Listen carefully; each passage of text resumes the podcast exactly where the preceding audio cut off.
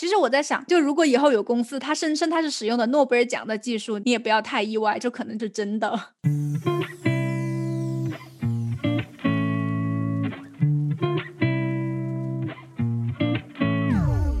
Hello，大家好，欢迎来到我们新一期的一起 B B Call，我是 Blake，我是 Bonnie。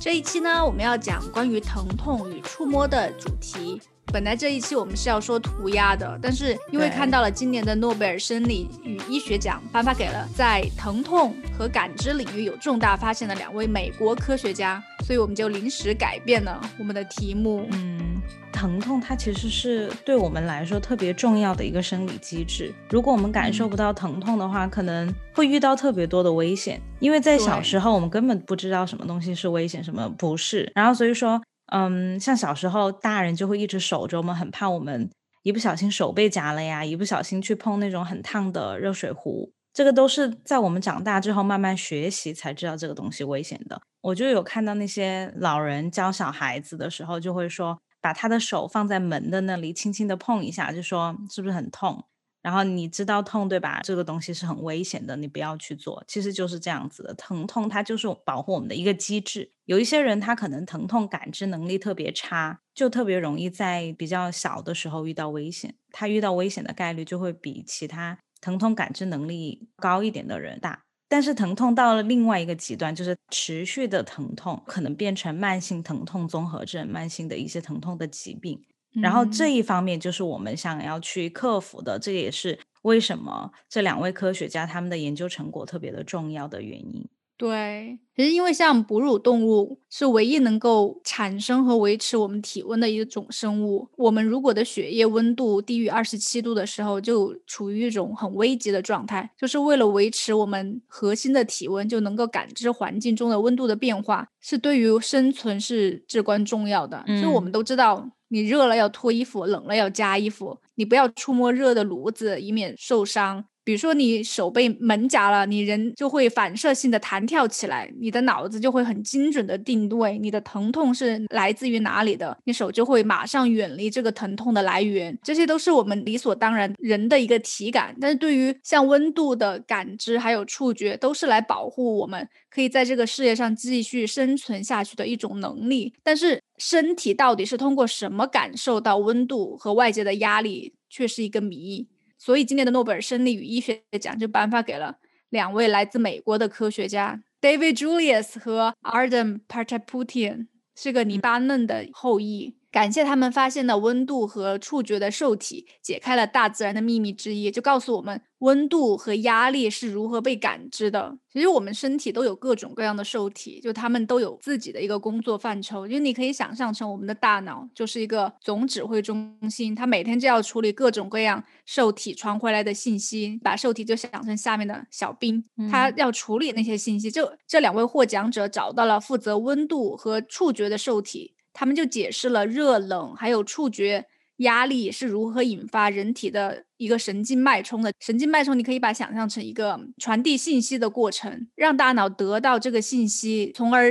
让我们感知整个世界，可以更久的生存下来。颁发这个奖项的时候，诺贝尔奖的委员会的一个秘书，他对他们两位的杰出研究说了一段话，我觉得其实说的特别好。他说这个东西就好像想象你夏天的早晨，赤脚穿过一片田野，你可以感受到阳光的温暖，还有早晨的一丝凉意，夏天微风的爱抚，还有你脚下踩着的草叶。的质地，所以对温度、对触觉还有移动的感受，都是依赖我们的一个体感的。对，一方面也是把一个物理层面的东西，一个物理的机制，比如说我两个手这样对着压，我两个手感受到了压力，它其实只是一个物理的行为，但是它是怎么通过我们的一些身体里的化学物质，这样传到我们的脑子里面，然后我们的脑子才可以对这些东西，比如说对我们的环境、对我们的感受、我们的四肢有一个信号。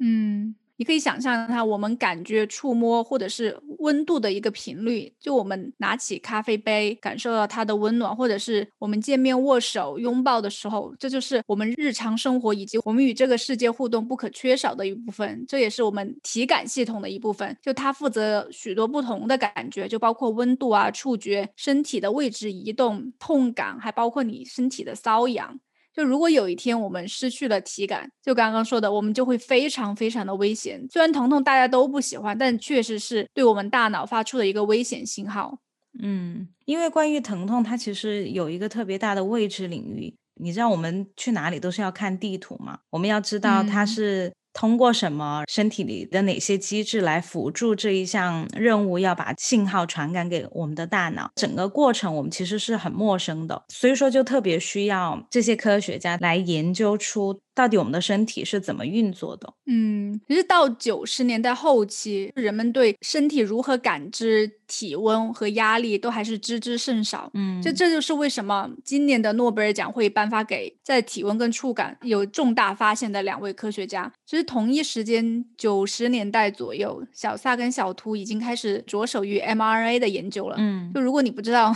小萨跟小图是谁的话，我们之前有做一期 BioNTech mRNA 疫苗的一个。介绍，他们是两位德国的科学家，从事 mRNA 研究，也是推出了第一款新冠疫苗，而广泛受到关注。所以今年的这个奖项，大家都觉得很有可能是关于 mRNA 疫苗的一个发明者。但是最后这两位得到了，可能下一次，因为现在还在正在进行时。嗯，因为之前的话，像胰岛素、青霉素的发明者也是得了这个奖项，还有我们国家的。屠呦呦，她是那个青蒿素的发现者，也是得了生理与医学这个奖项。嗯，其实这个奖项其中一个关键词就是辣椒素，因为像 David Julius 和他的同事就用辣椒素来做研究，就这种化学物质导致我们在触摸和吃辣的时候就会有一种灼热感。你知道，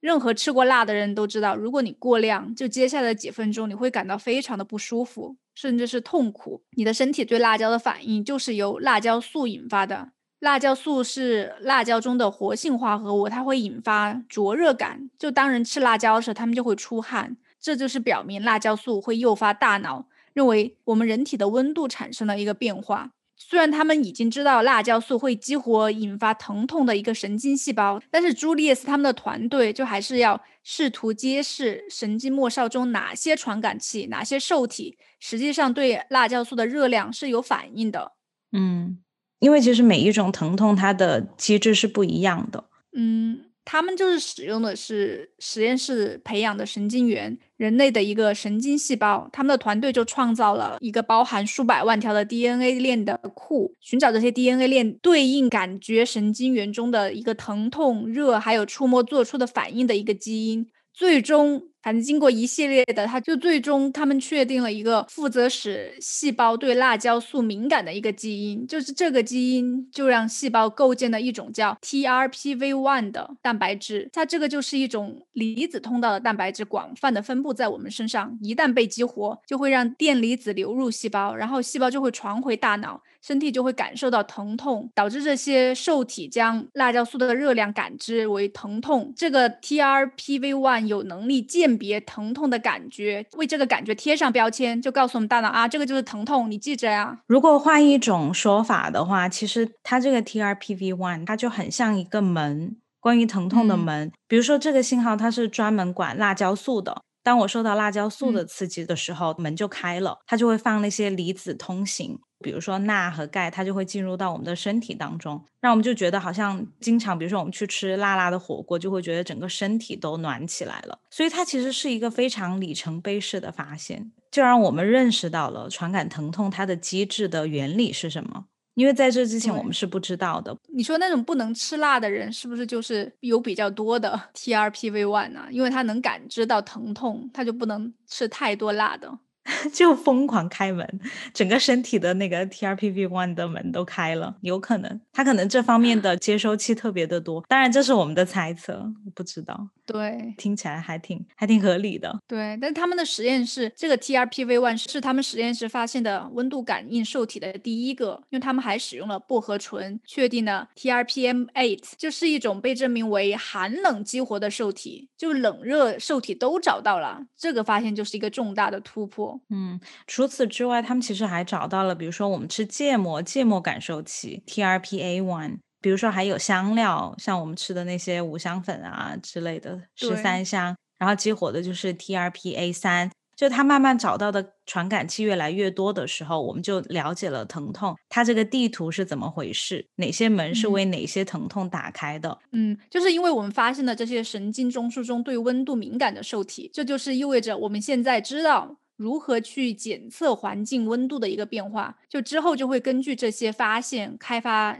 相关的治疗，包括炎症啊、瘙痒啊、疼痛的一些靶向药。嗯这个除了药之外，它可能还有一些治疗方法也会相应的做出改变。嗯。然后是另外一位获奖者帕塔普蒂安，就他不需要用辣椒素来研究触觉，他感兴趣的是感觉神经系统区域，因为他的团队发现的支撑我们触感的一个机制。因为帕塔普蒂安的研究，他首先开始于他发现的一种细胞，就当他用一那种小管子来戳它的时候，就发现它会发出电信号。但是为了更多的了解这些压力细胞，他的团队就首先要确定是哪个受体负责的，就是啊，找到那个门就是你刚刚说的。因此，他也是做了一系列的基因对比。然后来筛选，最后找到了 Piezo one。然后这一发现之后，他随后又找到了第二个基因，就 Piezo two，它的功能非常的相似。Piezo one 跟 Piezo two 都可以在我们的皮肤或者是内脏器官被触摸的时候，感到压力的时候启动这个电信号。这个信号也是在细胞之间传播到大脑。除了外部的接触以外，这些受体还会帮助身体检测到诸如像血压、还有膀胱压力之类的东西，还包括我们的饱腹感。嗯，所以他的研究就意味着我们现在了解了哪些受体。可以让我们感知到触觉，这可能对未来的治疗会产生很多的影响。现在有很多关于药的公司已经对它的发现用于治疗疼痛已经开始开发了。其实我在想，以后会有公司会基于这一项研究来开发减肥药，因为你想，基于胃部的一个压力、一个触觉，会感知到饱腹感，对吧？如果你吃太多的话，它会停止。如果根据发送的电信号开发出一种减肥药，完全模仿你的一个饱腹感，很有可能 可以成功。就如果以后有公司，它声称它是使用的诺贝尔奖的技术，你也不要太意外，这可能是真的。嗯，对，看他这个药怎么生产了，如果没有副作用的话，应该还 OK。它是基于它这个技术发展起来的，嗯，副作用未知。听着好像我几句话就讲完了他们的这个研究过程，但是这些实验都是经历了数十年、数几十年的研究的，就每天做着很枯燥的实验呐，无数次失败呀，才有这种突破性的发展，就了解到支撑我们触觉的这个机制。那个朱丽叶斯他不是就说他差一点都转行了，因为有一点做不下去了，不过还好没有。对，终于突破了。嗯，你不觉得其实科学家就是解开了我们很多疑惑吗？你不觉得古时候那些解释，我们读了舆论就知道，你吃了辣椒不舒服，他们就会编一个故事说，因为你吃了恶魔的食物，也有可能只是你的这个受体比较多，吃了不舒服，对疼痛能力承受力比较弱而已。嗯，所以我就觉得，其实很多科学家的一些研究、一些发现，还是解开了我们一些所谓的封建迷信吧。我不知道你有没有看过《走进科学》，印象很深的有一集，变成了我的一个童年阴影。他还做了上下集哦，他把整个节目渲染的很可怕。他那一期就讲的是关于一个。闹鬼的房子就让我特印象特别深刻，好像是一个很老的小区，可能七八十年代建的吧。外墙看起来都已经有很多那种残破的痕迹了。其中有一个单元楼还死过人的。这个单元楼里面有几家人是养狗的，就每天要出去遛狗嘛。他经过一楼的时候，狗都会发出那种很凄惨的惨叫，就像看见了什么不干净的东西一样。而且你知道的，再加上他那种渲染的气氛，那种配乐，我小时候看的时候，我都觉得天呐，好吓人呢。然后那小。去人就每天都心惊胆战的，就觉得是有鬼魂作祟。然后节目组就请了大批的专家来调查此事。当时就做实验嘛，就找了不同类型的狗，就经过那里，每一只狗都会惨叫，哦，就更让人有一点毛骨悚然。结果他做了两集哦，最后的结果居然是在那个门口有一节漏电，有一节漏电的电线。穿着鞋，因为你不导电嘛，走过去没事。但是狗它都是赤脚，它走过去就会被电到，所以它的叫声还是如此的凄凉。嗯，所以其实是因为疼痛。对，在我们没有足够的知识来解释这件事情的时候，大家很容易就会跑偏，进行脑补，就觉得是什么鬼怪作祟。还有以前那些古时候，如果有女人生双胞胎的话，就会被处死。你不觉得也很荒唐吗？现在听起来。他们就觉得你是生了一个什么魔鬼的小孩。因为我之前其实看一个纪录片，他说在一百五十年前，医生觉得疼痛是对我们有好处的，是因为后来那些要卖止痛药的公司开始各种大肆的宣传，把疼痛描述成一个很可怕的恶魔。嗯，但是我觉得可能在之前那些医生认为疼痛对你身体有好处，可能也是一种我觉得有迷信的成分在里面。因为像最开始麻醉剂出来的时候，很多医生他都不愿意给他的病人使用麻醉剂。你觉得有迷信的成分在里面，是不是有可能宗教啊，就是什么帮你历劫呀之类的？即使是因为宗教，也是因为他那个时候没有其他的办法，你必须得做这个手术，然后你必须要把比如说里面一个什么不好的东西取出来，或者帮你缝合，那你就得经历这个疼痛，他可能就只能告诉你这个是对你好的。会让你增强体质、提高免疫力，还说什么会加强你心脏的活力。所以很多时刻，我觉得科学家就是帮我们破除鬼神怪谈的。嗯，还是要相信科学，搞不好这个科学也是有可能被推翻的。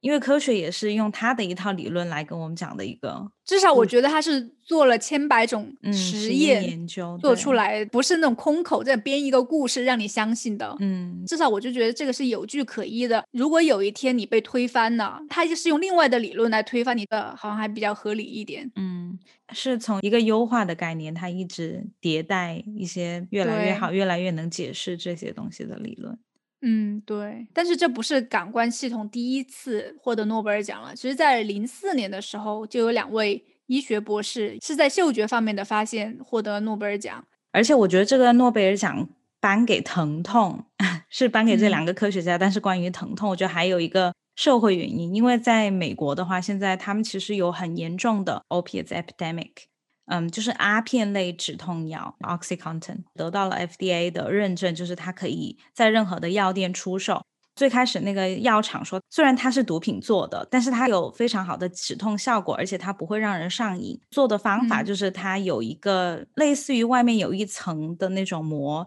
你吞进去之后，它会慢慢释放里面的那些毒品的成分，它会慢慢的释放到你的身体里面，帮你止痛。嗯，但是很多人发现了这个原理，就会买这个药回来，把它直接打碎，就是把它磨成粉，可以直接就相当于变成毒品，大家就疯狂的去购买这种药来吸食。而且像医生啊，他们也被这个药厂洗脑了，就觉得这个是很有效的。而且这个药厂特别的 evil，他都没有跟他们规定吃这个药的上限，只要你疼痛，你就可以一直吃。就因为吃这个药导致了很多青少年吸毒成瘾，说明书上不会写吗？因为像英国的止痛药，像 Ibuprofen，还有或者是像其他的止痛药，它都会说每天不能超过四个 dose。他们的 marketing 就是说你可以无上限的吃，只要你可以承受的话，就说这个不会上瘾。给 FDA 的申请书上面就说的是不会有毒品，对这个不会有毒品的那种效果，因为他们收买了 FDA 的。检察官，嗯，然后所以在 review 的时候就造假，怎么老是做这种事情呢？美国，然后糖 也是，就很容易被收买。他们那些人，嗯，我觉得美国这方面真的就是很放松哎，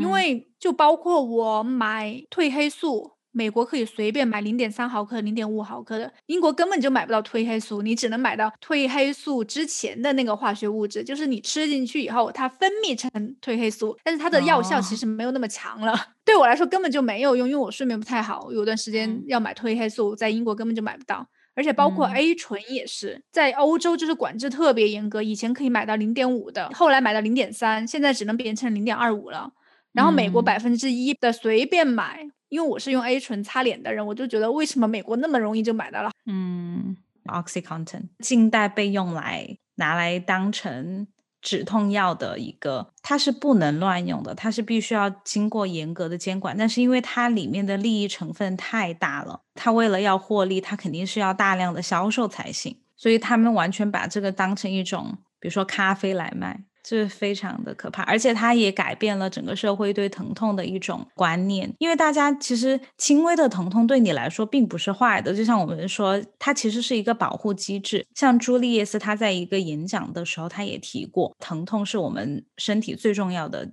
生理机制之一。嗯，所以说我们把疼痛恶魔化之后，我们就特别想把它压抑下去，那就要靠吃止痛药。但是止痛药它带来的副作用可能比你轻微的疼痛带来的副作用更大。我看那个纪录片，它叫《The Crime of the Century》，好像是其中一个例子，就是那个老爷爷的老婆，她车祸嘛，然后做完手术之后就会一直受病痛折磨，因为你身体里面有钢板这些有异物在，嗯，需要长期靠一些止痛的方式来止痛。但是后来被介绍了一个无良医生，那个医生疯狂的给他的病人吃止痛药的那种。他就经常吃完止痛药之后就觉得很舒服，但是就会变成一种吸毒的状态。醒过来之后，她老公就跟她说：“你刚才做了什么什么？”然后她完全都没有任何的印象，所以她老公就开始给她拍照片，就说：“哦，刚才你是这个样子，你瘫在那个鞋堆里面，把鞋子放在耳朵边，在那假装打电话。”然后她完全不敢相信那个老奶奶，好像喝醉了呀。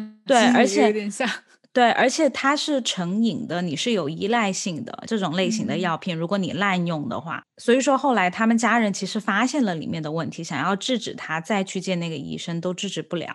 他就非要去见那个医生，然后那个医生也继续给他开这类似的药，然后最后有一天那个老爷爷回来，他就发现就是他太太就过世了，因为 overdose 滥用药品，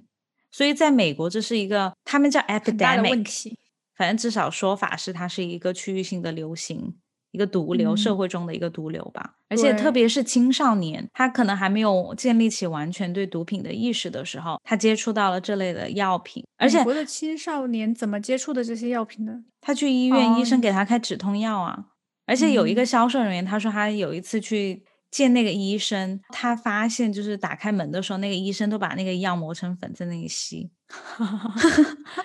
那个开，所以那个医生其实是知道的，但是他还是在给别人开这种药。所以说，对于美国来说，这其实是一个社会问题，他们也是亟待解决。我觉得他们卖药，感觉是在卖那种炸鸡一样，就哇，你买这个很好，你可以多吃一点。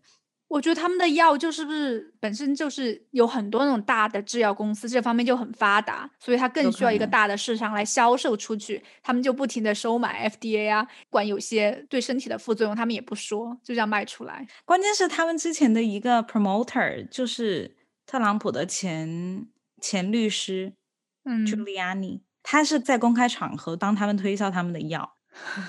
感觉给钱什么都可以说。对啊。他这个人，他们为了提高销量，就把那个药的含量做得越来越高，tablets 就越做越大。为了证明他们这个是不会上瘾的，他们专门去找了一个从小吸毒的，他毒品的 tolerance 很高了，嗯，让他吃，发现他每天吃五十颗，一般这种吃一个星期就很可怕了。然后他每天吃五十颗都没有什么反应，然后他们就把他的数据拿来给大家看，你看他吃五十颗都没有事情。所以说我们的药多么的安全，个体差异不能算作啊。对呀，所以他的方式就非常的不科学。嗯，受众有时候听到可能也没办法甄别，他给我们传递的信息好像这就是一个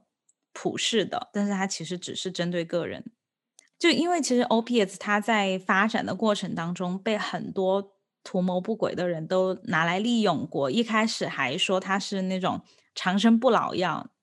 因为可能你吃了就很嗨。对，然后还有那种早期做 painkiller 的时候，大家对毒品的认知不是很强，然后那些妈妈会给小孩子吃，因为小孩子哭闹嘛，然后可能一个妈妈就说：“哇，我给我小孩吃了这个止痛药，他就可以乖乖睡一天，我就可以安心的工作了。”然后其他妈妈也给他们的小孩吃，